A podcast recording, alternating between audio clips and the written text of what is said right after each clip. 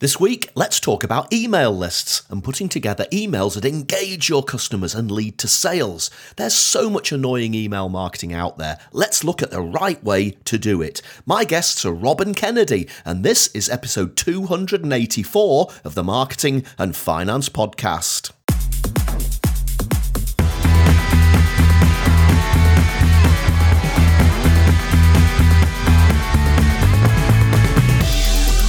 This podcast is all about marketing your business and growing your business, and for talking about all things finance. I'm Roger Edwards, a consultant, speaker, and trainer from Edinburgh, helping you keep your marketing simple.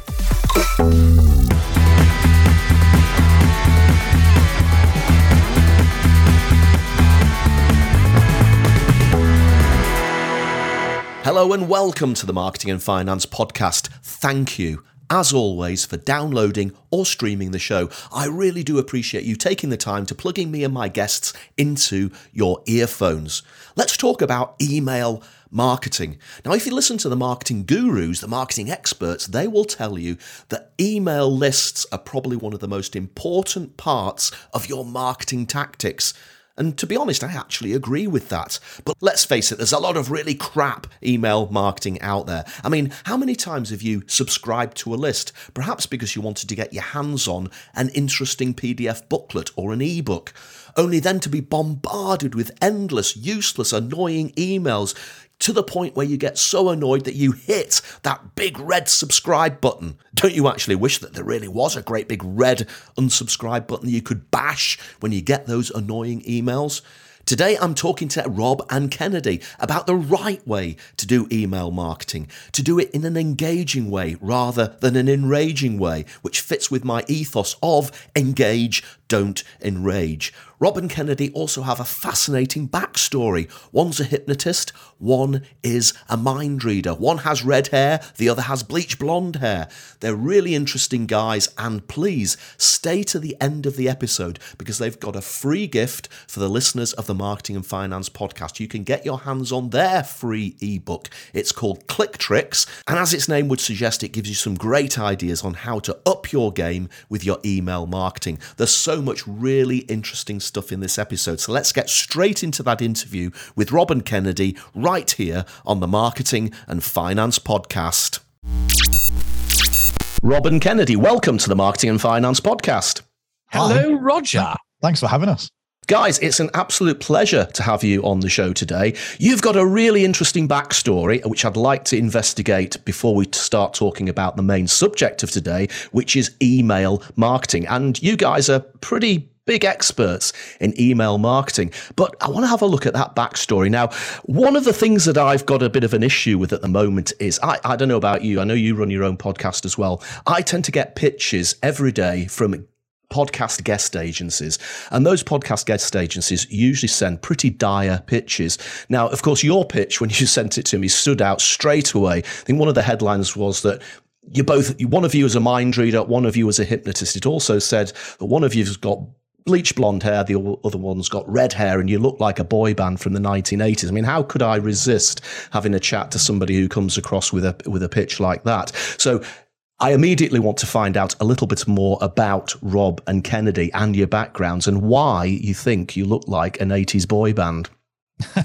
well, first of all, I think everyone thinks we look like an 80s boy band or a 90s boy band. But here's the thing um, our story is unusual. You're right. A hypnotist and a mind reader walk into your email inbox. What's that all about? So um, I'm Rob, by the way. Hello. I'm the one with the red hair. Arthur Rob, Arthur Red. Uh, no more clues. Kennedy is the um, good looking, sexy, funny one. Kennedy's the other one. We'll say Kennedy's the other one. And so I'm a hypnotist. For the past 18 years now, I've been lucky enough really to travel almost all over the world performing my show as a hypnotist, hypnotizing people, making them do crazy things, hilarious things, and then sending them back to the audience as normal as they were when they came up at the beginning. Kennedy is a mind reader. Folks in the US call that a mentalist. That means something quite different. And basically, that means that he uses the skills like psychology and understanding people and reading body language and statistics and figuring people out to make it look like, create the illusion of being able to read their minds. And again, been doing that for like 18 years. And we met about 20 years ago, just before we both kind of went professional, if you like, full time as entertainers. We met at a magic convention and became mates. And we started swapping notes back and forth about what he was doing with his business and what I was doing with my business. And very early on, we realized that we had accidentally started a business. All we really wanted to do was the thing we were passionate about, which was to get up and perform this thing that we were we were perfecting and along the way along the way with that we also had to find a way to brand ourselves and and that's where the hair came in partially uh, pricing positioning how do we market ourselves how do we get booked and still charge a decent amount of money? And very quickly other entertainers started to notice that we were two things. We were busy and we were expensive. Now bearing in mind i'd just come out of sixth form kennedy had just graduated university and we both went straight into having this business. So neither of us have ever had a job. We've never poured a cup of coffee before in a in a in a in a coffee shop. We've never worked in a bar or cleaned anything. We've always just gone straight into this this business route. And so we quickly became, like I said, expensive and busy. And other entertainers would put in fake inquiries, you know, like marjorie62 at gmail.com or whatever, would be a fake email address to find out how much we were charging. And so this led to us coaching other entertainers how we were doing what we were doing. And our primary vehicle for getting gigs and getting repeat gigs and getting referred as gigs was email because neither of us wanted to talk to people. Neither of us wanted to pick up the phone and cold call to try and get booked for, you know, the next corporate do for whoever. And so that led to us figuring out how to do email. And we kind of just both independently did it for a few years until one day we both said, I've started building an email list. And uh, so have I. And this, this conversation emerged. And over the next few years, we basically just, as I said, initially doing it for ourselves, then being asked how we were doing it by other entertainers. And then a few years ago, maybe four years ago, we were asked to go, we'd started a software business together, a separate business, and we were asked to go and speak at a marketing event for small businesses. And we said, uh, okay, I don't know why us, but okay. And we went along and we shared our approach to email marketing. And it appeared to us that it was so radically different to what general email marketing looks like, all the stuff we tried to fix with email marketing, that actually it really captured the imagination of small online businesses, bricks and mortar businesses, professional services companies. It really captured their attention as being a way they could stand out. And so since then, we've been lucky enough to work with hundreds, maybe thousands of businesses around the world in every sector and vertical you can imagine to help them revolutionize the way that they do email marketing in their business and become the email marketing heroes of their business. So we still perform, although it's been a little bit quiet with the pandemic on, doing shows has been difficult. Uh, we still perform and go out and, and do that stuff. And um, you just spend a lot of time traveling, a small amount of time performing, sometimes flying for 12 hours to do a to do a one hour show. And so in that time, we get to run this other cool business and share our stuff to do with email.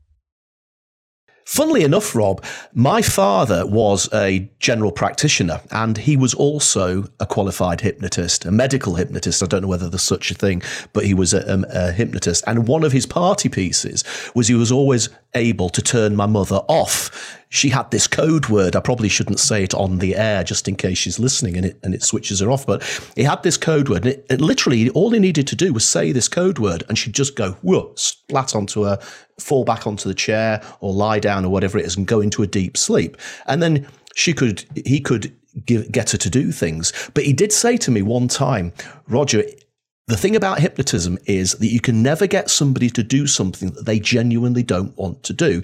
I.e., say you were a heavy smoker, you couldn't go to a hypnotist and say, hypnotize me to give up smoking, because deep down you don't want to give up, and therefore the hypnotist cannot overcome that ingrained desire. Is that right? It is. And on that note, I mean, one of the things we really pioneered, and when I say pioneered, I mean made up, because let's be honest, pioneered and made up mean exactly the same thing. So, one of the things that we made up, but we'll call it pioneered, is psychology driven email marketing. In other words, how do we take the same things that I do on stage as a hypnotist and Kennedy does, does on stage as a mind reader to influence and persuade people through email. Now, influence and persuasion can sometimes be seen as grubby words, as dirty mm. words. We don't want to be persuading people and influencing them. And again, the same strategy applies. Just like uh, a hypnotist can't make anyone say or do anything against their natural morals, values, or beliefs, as we typically word it uh, in my show, basically we're not about and somebody said this to me recently oh i don't want to be like i don't want to be getting under the skin of my subscribers and influencing them and changing their behavior and it's not that about that at all for us it's all about being able to say okay great how do i it's a little bit like back in the day uh, when people started teaching guy you know there's the book the game by neil strauss about how to pick up girls was how it was described mm-hmm. how guys can go out on a night out again actually all that stuff is if you strip all of the sleaze off it all that actually is is, is have a wash learn some jokes, be charming and personable, and somebody might fancy you. Wear, wear nicer clothes, and somebody might fancy you. And so that's what we're looking to do with email is we want to just present ourselves, our business, our product in the most attractive way possible by using some of this clever psychology stuff. And so, yes, it, yes, that's true. What you've just said is true, uh, and it, it, the same should apply when it comes to selling anything too. And another thing you said, which I was quite um, surprised by, given the fact that you're both performers and given the fact that you both spend time on stage and presumably in front of small audiences, medium sized audiences, and, and bigger audiences, that you, you don't actually like picking up the phone. You don't like cold calling. Now, I would have thought perhaps because you're both quite extrovert in your um, in your performance that you that wouldn't have been a problem for you. Like when you're on stage, you can you completely control the environment. Mm. You decide I know the exact thing I'm going to say first, and I know I'm going to go. I know what's going to happen, and I can plan the whole thing. Whereas actually the idea, and, and also everybody who you're talking to wants to see you. You're you're the invited guest. You're not the unwelcome pest. You know. Mm. So w- people come into the theater or they come into that event and they're like, "Yes, you're going to be funny, or it's going to be amazing, whatever." Great. The opposite is true when you're calling people and going, Hey, can I sell you a thing that you didn't even know you wanted or whatever? That, that's really, really tricky.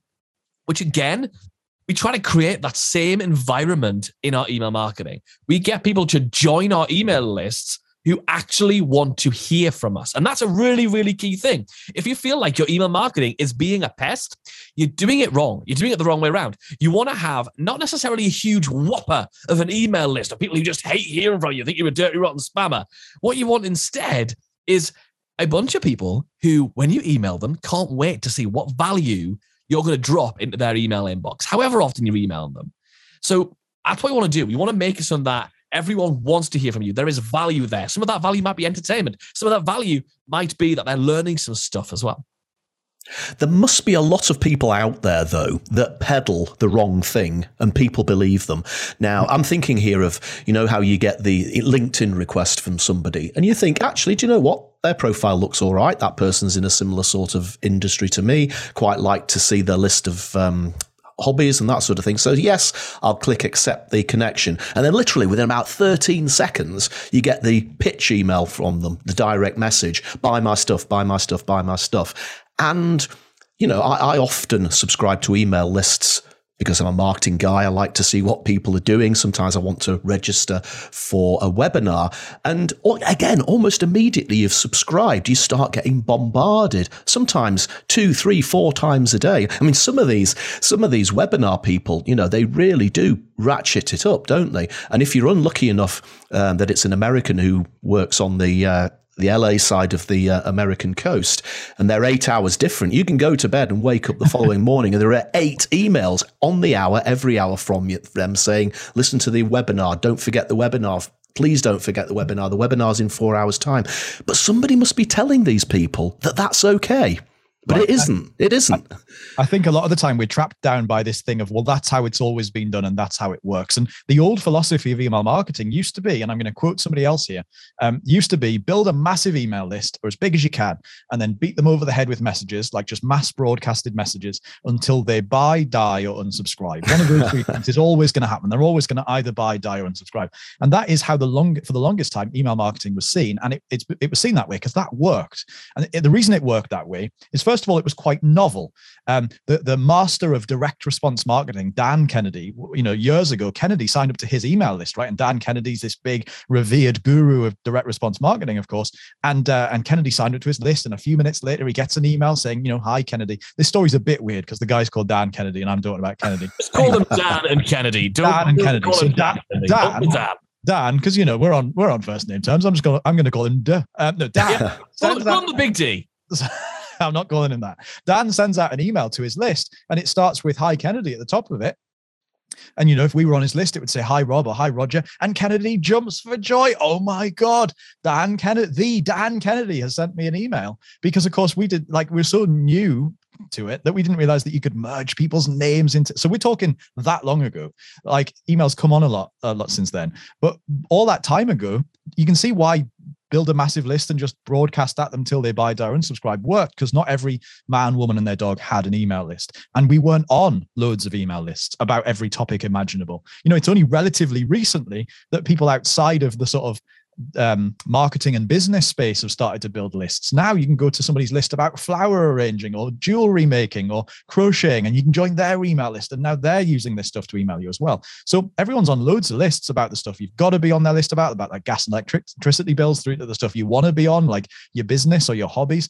And so that means that we have to do this differently. And so one of the things that we really do, and again, it, it harks back to the stuff we've learned from being entertainers, is to make sure that the day that somebody joins your email is the day that you, is the day that you begin to set context and set the rules. And that's a really important thing. You can do anything you want with your email list as long as they're expecting it you've you've sold it to them as something they want, uh, even if it's free, and and and then you follow through on, on your expectations. So we email our list. I hope everyone's sitting down at this point, like put the kids down or a bottle of wine down or whatever types, you know, pull over maybe if you're driving the car right now.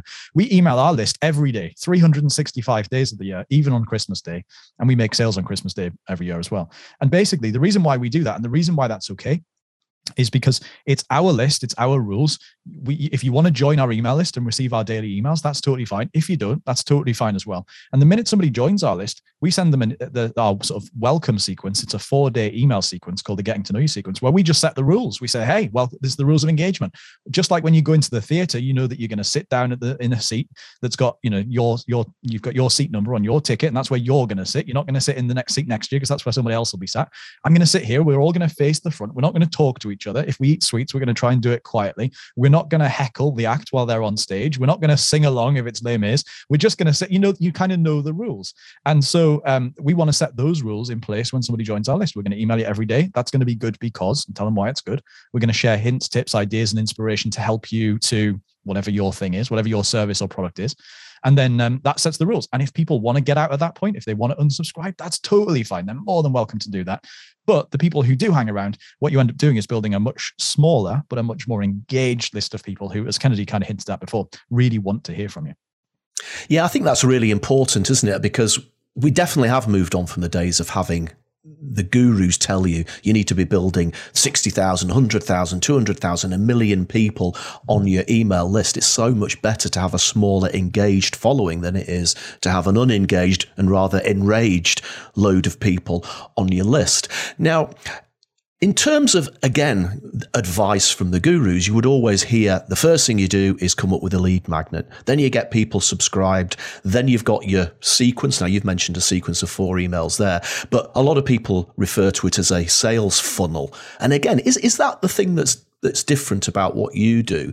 Ultimately, you're wanting to sell stuff, and you, you've said you sell stuff on Christmas Day, etc. But you're not going into it with the mindset of I'm beating my list over the head with sales messages. You're actually creating a relationship with them over time so that when you do ask to sell them something, they actually want to buy, as opposed to, again, I'm thinking it's the more traditional route is get them on the list and then feed them to the end of the funnel, which is always the sales pitch. Totally. I mean, so one of the things we've got to remember is there's a couple of bits I want to sort of pull out on that. The first is this idea of the lead magnet. Let's think about what happens if we have a freebie, a free gift on our website, whether that be a voucher or a discount or a free report or a video, whatever it is, shiny thing, a quiz. They're all the rage these days. When people put their email address in to get that thing, they put their email address in, and that is their investment. That's the currency they're using to purchase the thing that you're giving away. It's not free the cost to that, that, that person is their email address and the fact that they're going to have to get emails from you probably. And they know that. Nobody doesn't know that anymore. Let's pretend let's not pretend they do. So then what happens is so they purchase the thing and the cost of that thing is is their email address. Great. The next thing that happens is they get an email from you with that thing. In the mind of that person so look at the psychology of that loop there of expectation and actually what's what's delivered that transaction is now complete. They have purchased the free download with their email address and you've sent them the free download. So if at that point you then just start randomly emailing people, whether it's once a day, three times a week, whatever, that is not expected. That's going to come out of the blue. That's not going to be something that's going to get a really good result for you because there's no expectation there. They're like, well, I just wanted the damn free thing. So hmm. So, how do we fix that? There's a couple of things you can do. One of them is by using that, what Rob just talked about, the getting to know you sequence, that welcome sequence, which tells the person this is what's going to happen. Hiya, thanks, Roger, for downloading my thing. Here's the thing, but also I'm going to help you ongoing because we've got to remember that our email subscribers are in our world because they've got a problem and they believe you might have the solution. They're not on your email list for any other reason at all. They're not in your email inbox. They're not on your email list and getting your emails to email inbox because they need a new friend or they enjoy sorting emails into different folders. Like, there's none of those other reasons at all. The reason they're there is because they've got a problem. They believe you have a solution. So, the first thing we want to do is make sure we say, look, here's the first piece of that solution. Here's the lead magnet, the free gift. But here's what I'm going to do going forward. Going forward, I'm going to show up. This is how often three times a week, five times a week, seven times a week, one times a year, whatever. And I'm going to show up with a new hint, a new tip. So we email our subscribers every day and give you a little tip about email marketing. The only reason to be on our email list is if you want to improve your email marketing. So we're actually going to show up and help. And of course, that means you can move people into saying, hey, by the way, rather than we, this is one of the things that frustrates me, right? We hear people saying, oh, I've got a 30 day nurture sequence before I offer somebody something for sale. I'm like, what? Let's imagine, right? I call 999 because my leg's hanging off and there's blood squirting up my wall. And I say to them, Hi, uh, can you come and pick us up, please? And the ambulance rocks up at my door and we, they're going, we're going to the hospital and my leg's hanging off and there's blood split everywhere. And the, and the doctor comes over and goes, Now, before I fix that, um, let me tell you how I got started as a doctor. You see, my, my parents were very poor. And now we're going to this, this hero's journey of a story, which takes 30 days, I'll have died. I'll be dead. If the best thing you've got to solve the biggest problem in your audience's world is the thing you sell, and it should be, we want to make sure they've got the opportunity to get it quickly. And here is the big difference they have to have the opportunity to get it.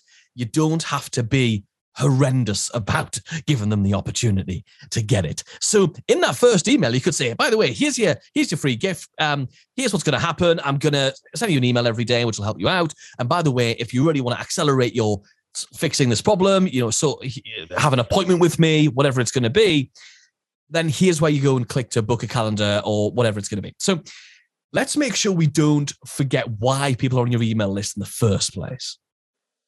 No, I like that. And and setting the rules is just so obvious, isn't it? But it's just something that isn't I, have not heard anybody describe it like the two of you have just described it to me there but it seems so obvious now you have described it to me why isn't this the advice that's being given by all of the gurus you know I think I think the whole list building email marketing thing we've just sort of accepted culturally that or businesses have accepted that actually just that's what it is. People join your list and we sort of you know every once in a while, once a month, we'll scoot together and you know take ages building this monthly newsletter that nobody wants to read and it's you know three years long and they send it and they they send it and then they run away and put their fingers in their ears just because at least they've done it then and they hope that like not so many people unsubscribe and not too many people report them as spam and if they're really lucky and you know, if if all the stars are aligned and the wind's blowing in the right direction, they might happen to get the right people to open it, the right people to click, uh, and the right people to look at the offer who actually want to buy it at that moment in time. It's very much just sort of hope marketing. You know, they're mm. throwing out a, an email like a boomerang and hoping it comes back with some money, and the, you know the chance of that lining up is fairly slim. Yeah, and I, I work quite a lot with companies in the UK financial services industry, and a lot of the companies have existing email lists that they've created, maybe not through lead magnets in in the in the sense that we've been talking about, but they're simply taken on board a client, probably face to face. They've sold them a, an investment bond or they've sold them some life insurance or something like that, and they've got them on their database. So they've built an email list maybe in a slightly different way. Admittedly, there are some newer companies that will have created an email list in the, in the way of, of selling a lead magnet or, or something like that. And there's even you know, a big market in the financial services industry today for buying email lists. Now, I do the marketing for a, a very big financial services conference that happens once a year. Uh, well, it did until the uh, the pandemic. Fortunately, it's, ba- it's back on track now, and I'm frequently approached by data companies saying, oh, We've got a list of 10,000 people in the UK financial services industry. Do you want to buy this list off us? And, you know, notwithstanding any GDPR concerns, you know, a lot of people will say, Oh, wow, 10,000 people. Let's get that in, in, inputted into our database and let's see how many sales we can get out of that. What, what's your view on buying lists like that? Let's remember that we want to have people who we want to be the entertainer. We don't want to be the the pest, right? Mm. So again, that's a pest thing. So there are there are ways around this. Like if you're going to reach out to people that like you you talked about when we when we, when we reached out to you, make sure you do it in a way that's not the same boring old bland stuff. But for the most part, you're much better off to attract people and do attraction marketing, permission marketing is what Seth Godin called it, right? Mm. Like you want to bring people in, have a compelling reason. Now, if you're thinking, well, I want to do, I want to do a broadcast to this and I want to buy a, a database of 10k people. All right, you can definitely do it. It's definitely a strategy. Does it work? Don't know. It could. It definitely could. We don't buy databases. We I've definitely tested it for my entertainment business back in the day. The results were shockingly low. It's just so bad, not worth doing. In your industry, it might work. Here's the thing though.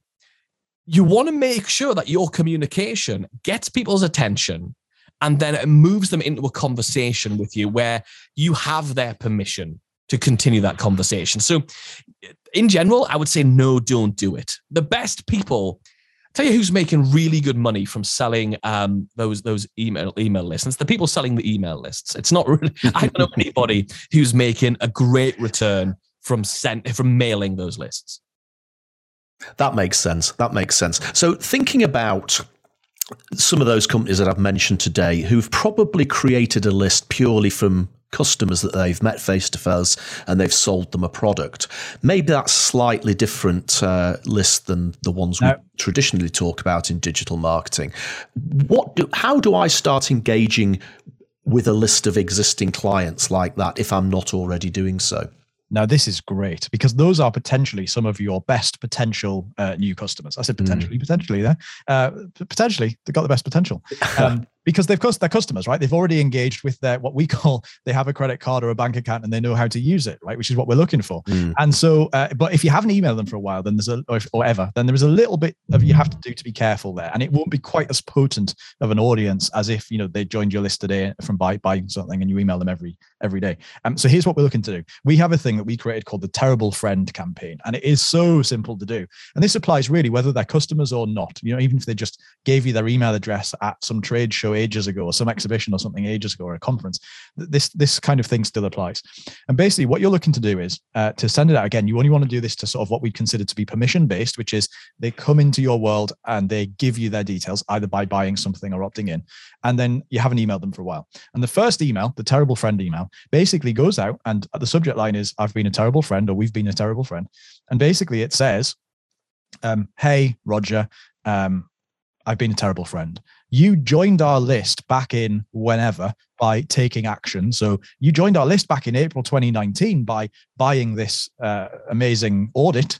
Uh, isn't that cool? And, and ever since then, we've kind of just left you alone. But there's a good reason for it. We've been busy working on and then paragraph that explains what you've been doing and why that's ultimately good for them. In other words, you're positioning the thing you do every day as the reason why you've been too busy to email them, which, if we're all honest with ourselves, is the truth, right? Uh, even if you post justifying it, it's still the truth.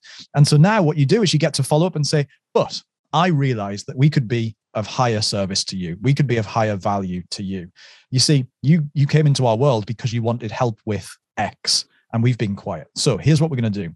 Going forward from this point forward, we're going to send three emails a week or five emails a week or one email a week or whatever. We're going to send X emails a week, whatever you can can do and stick to consistently.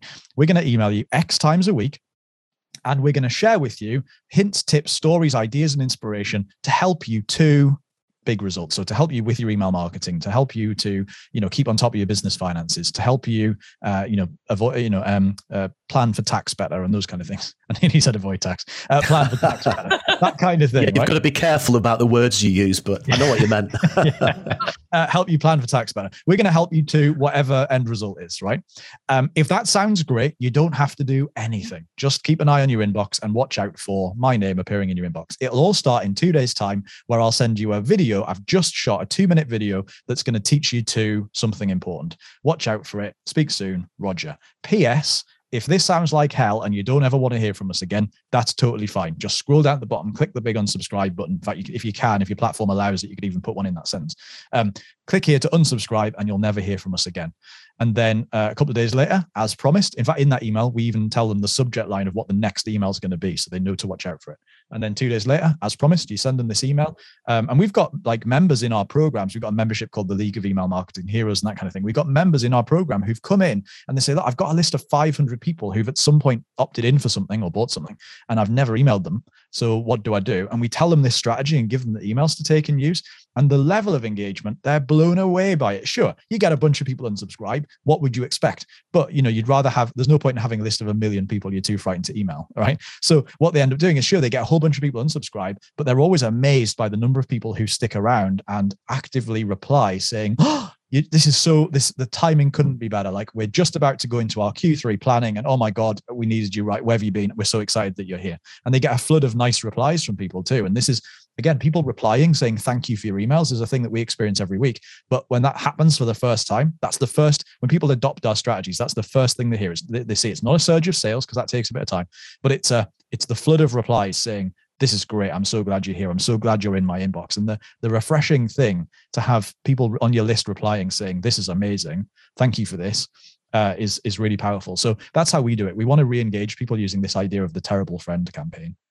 Do you know? I know that there are a lot of people listening to this episode of the Marketing and Finance podcast that are in exactly this situation. You're listening to it now. I know you are. You've got a bunch of people on your list that you've probably not talked to for a year, maybe two years, maybe five years. What I really want you to do, having listened to what we've just talked about, is maybe even rewind this part of the podcast and listen to it again and try that technique because it seems to me that it will work. It's an engaging way to re engage with people who you've probably forgotten about. And I know that you're that those of you listening to the show are in that situation. So, Rob and Kennedy, even that one snippet of information, that gem of information, people can take action on that right now.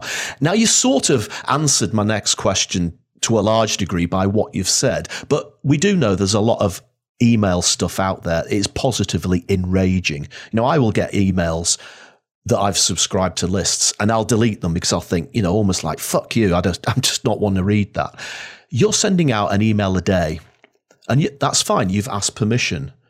But what do you do to keep that email engaging, consistently engaging, so that you are always having that desire from your list to stay subscribed rather than, you know, annoying people and making them hit that red unsubscribe button? The only way to email consistently, not run out of ideas of what to send, and simultaneously make it consistently engaging so people literally complain when you miss one. Yeah. Like we email seven days a week. And I remember I was on a flight home from, we've been speaking in Las Vegas. We've been fly, flying home. And because of a certain airline, I won't name, British Airways, uh, I was um, I was delayed and, uh, and actually missed my email that day. We got a bunch of emails saying, is Kennedy okay? What's happened? I was supposed to get an email from you. So when to get to that level of engagement with people, you have to do one really simple thing. And people are going to be like, what are these guys being, you know, are these guys crazy? And that is stop emailing to tell people about your products and services. Right? I know yeah. that sounds crazy, but if the only thing that people get from you is an email that tells them about the newest investment, the newest thing, the newest product, the new service, what's happening in the market, or whatever, then the only reason to open your emails is when they're interested already in buying or investing with you. It doesn't matter how good your content is because they're already partway down the line of investing with you. So, what do we actually email about if it's not just to tell people about what it is that you've got available. Instead, what we're going to do is we're going to look after what we call the emotional needs of your audience. And that means it's all of the stuff that your crowd actually cares about in addition to the thing you talk about. Give you an example, just first-hand example from the stuff that we do. So we know that most of the people who are in our world, who listen to our podcast, the Email Marketing Show, who come along and hear about us talking on other podcasts about email marketing, we know that they're usually micro businesses, maybe a person working from home or from a small office with maybe an assistant or a virtual or some kind of small virtual team. So, what else do we know that they care about? We wrote all these things down and we'll keep adding to this. We know they care about the working from home work life balance. We know they care about dealing with the fact you're working from home and the kids are around or the pets are around, or the fact there's so many things I could go on and on and on that our audience really care about. The fact you're doing a, an interview and the Amazon man always knocks on the door at that exact time. All these things that your audience can resonate with, they go, oh, God, I share that thing. If you can show up each day or whenever with these stories about the things that are going on in your life, that helps your audience resonate. It helps them go, oh, yeah, that's me too. But you don't want it just to be this sort of frivolous, oh, the diary of Roger Edwards. What's the, oh, there was a bit of snow on the car this morning. Who cares? No, yes, there is going to be a level of identifying with the story, and there is value in stories. That's why we all watch Netflix and Prime and all these other services. Yeah, of course, there is value there. But then what we're going to do is we're going to use this framework that we created called SLO. Story is the first part of that, the story, the innocuous, random little thing that happened to you that was a really good way of finding what this thing is, by the way, is to ask yourself this psychologically crafted question. And that is, what is the least boring thing that happened to me in the last 24 hours? We'll not go into the, uh, the psychology of why that question works so well, but you can probably start to pick up on some of it. Yeah. What's the least boring thing? And it will not be related to what it is you sell. It'll not be related to that thing. So it might be the fact that finally the electrician has committed to a date to come and do work in my house. That's the least boring thing that happened to me in the last 24 hours. He's finally going to go and put a plug just over there. Great. So that's got nothing to do with email marketing. It's got nothing to do with probably what you do, unless you're an electrician, right? That's fine. The next thing we're going to do is we're going to transition from that telling that story in I'm talking about 50, 100 words, maybe. Just tell that story. Your audience will identify with it and they go, oh, I get that. I get that. You're just speaking my language. That's great. You're going to transition into the second part of this formula, which is the lesson. Story, lesson. What is the moral of the story? What is the lesson, the piece of value I can extract from that? And the lesson is going to be one of your morals about your business. So for us, it could be, I'm just making this up because I haven't written this email. This will be my email today, to be honest. It's okay. So the electrician's finally committed to when he's going to show up. So the lesson for our audience might be how committed are you to showing up when you say you're going to show up? If you say you're going to email every single day, show up every single day. If you say you can do it three times a week, show up three times a week. So that's the lesson from it. Then the offer. That's the O story, lesson, offer. O is where you can then, in one line, and I'm talking one line, tell people how they can take the next step with you. And what's and that could be so if you want to see how you can show up every single day, then come and listen to our podcast, the Email Marketing Show, or come and join our Facebook group, the Email Marketing Show community. It could be a free offer like that. Or it could be a paid offer. It could be, and we show you how to do that inside of our membership, the League of Email Marketing Heroes. Click here to go and check it out. Story lesson offer. And the beautiful thing about this is if you do this every single time, you no longer need to concern yourself, have that cognitive load, have that resistance about is today a value day where I need to give some value, or is today a offer day where I can actually make an offer? You don't need to worry about that. Every day is those days because story, there's value in that. Lesson, there's value in that. Offer, that's where you're asking.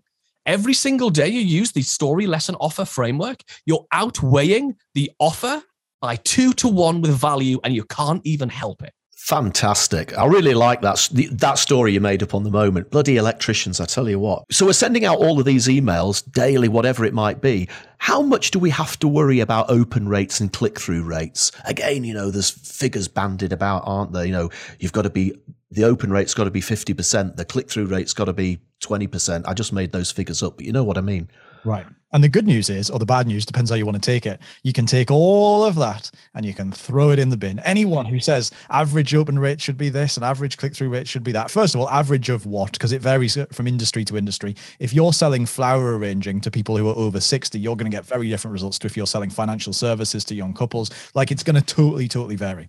So, well, that's one of the things. The second bit is that, especially in the last 12 months, open rate tracking is just so wildly inaccurate that it's not even worth looking at anymore. So, we just um, we do a lot of work with um, with uh, the email marketing platform Keap, formerly mm-hmm. known as Infusionsoft. And one of the things that they've just announced they're doing is they're actually removing um, a, a, big. I think Kennedy will tell me better than me. They're, they're either removing that that rate that uh, statistic completely, or they're hiding it or something because it's just not worth looking at anymore. You can't really measure anything off what open rates say.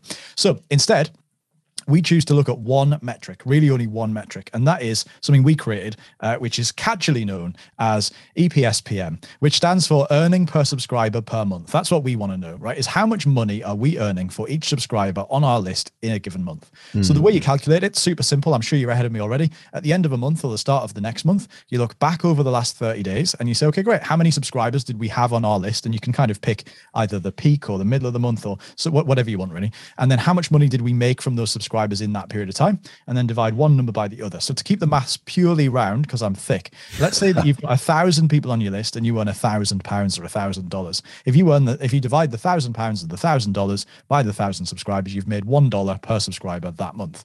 And what you're looking to do, and the reason why we like this statistic is if you were to look at open rates and you were to look at click through rates, when you start building your list and you get maybe your first 50 or 100 subscribers, those first 50 or 100 subscribers, you're going to see very high percentage open and click through rates. If you email a list of 50 people, it wouldn't be unusual if you had 60 or 70% of those people genuinely opening that email. Whereas as your list scales to a thousand people, 10,000 people, 100,000 people, a million people, 100 million people, or whatever, the higher that list grows, the smaller those numbers are likely to become. So you should expect to see a drop in opens and click through rates if that's the number you're paying attention to. However, the sort of tracking and assessment of earning per subscriber per month grows with the list. It doesn't matter whether you've got 100 people or 1,000 people. You're just looking to see what's the average I made from my list per subscriber. And what that means is you can actually compare how good your email marketing is doing, how effective your email marketing is this month compared to last month, compared to the month before, compared to next month. That way, you don't get sort of sucked up into what most people look at, which is how fast is my list growing. Most people want to see, most people literally abandon the idea of how much money they're making because they want to see a big list growth. And the reason is that it's easy to sort of uh, focus on this this vanity metric of how fast is my list growing or how big is my list now. How you know if I added 500 new subscribers this month, that means that's like taking a step towards the list they want to have one day, rather than focusing on how much money can I make from the list that I've actually got right now. So we really focus on this earning per subscriber per month thing because, like I said, it's trackable over a period of time. You can compare how good, how effective you're being now compared to last month or, or next month, and so that's what really matters. At the end of the day, you can't pay your staff or your bills or your or anything uh, with open rates or click through rates. So sure, you have to have people opening your emails and you have to have people clicking on the links or replying in order to book a call with you, have an appointment, call you out to their home or their office or whatever it is that whatever your sales process is. You have to have those things happening, and therefore you have to be putting good measurements in, you know, good um, things in place to try and say, well, I want to, I want to use, I want to build a good relationship with people so that when they see my name, they want to open the email, and I want to use good subject lines to top that up a little bit, and I want to use clever call to action strategies in my emails to get people to click on the links or hit reply. You want to do those things because they're important. People can't buy your stuff without doing them. But in terms of what you're tracking, really just focus on how much money you make for every subscriber each month, and you're really gonna you're really gonna be focused in the right direction. Again, really, really good advice. So thanks so much for that. Do you know, I think that there might be people who started listening to the show today who had that impression in their head. You know, email marketing, it's a bit sleazy, it's a bit icky. Um, and uh, maybe people are even thinking, you know, I just don't want to do it for those reasons. But I think you've given us so many great ideas today to to change that perception and to actually start doing really good, engaging stuff with your email. And no doubt we could carry on talking for another hour because the hour has almost flown by now, and and and I've been writing notes. So to try and wrap up, Rob and Kennedy, and, and uh, my my last question is always, what's the one big thing you want the listeners of the Marketing and Finance podcast to get out of all the experience you've had building your business? Now, you've probably already given us loads of one big things. But what is the one big thing about email marketing that everybody listening to this show today should take away from it?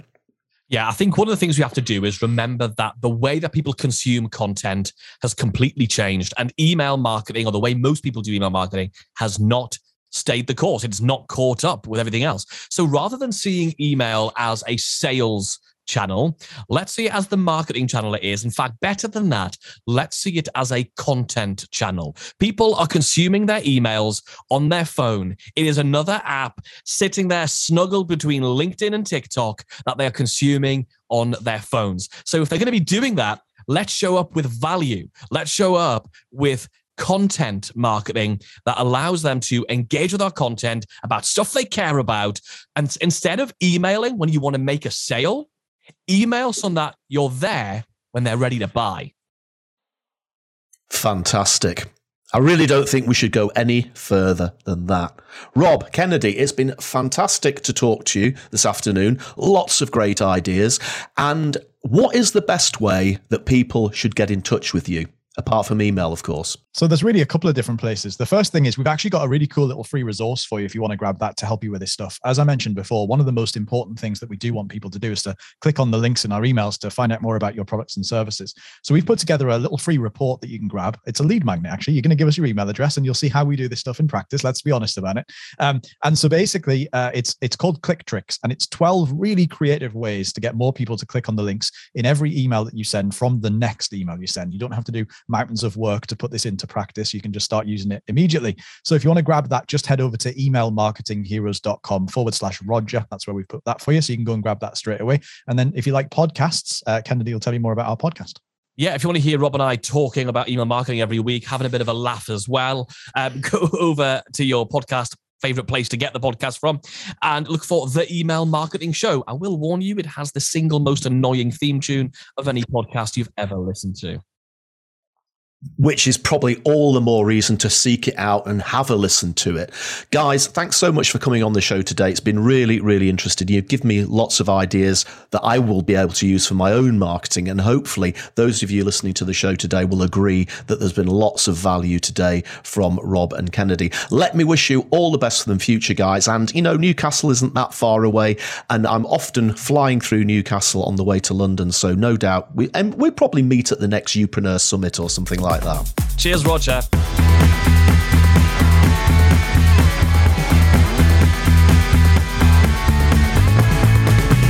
Thanks for listening to the Marketing and Finance podcast. If you enjoyed the show, please share it with your friends and colleagues and consider leaving me a review on iTunes. Until the next episode, keep marketing your business to keep growing your business.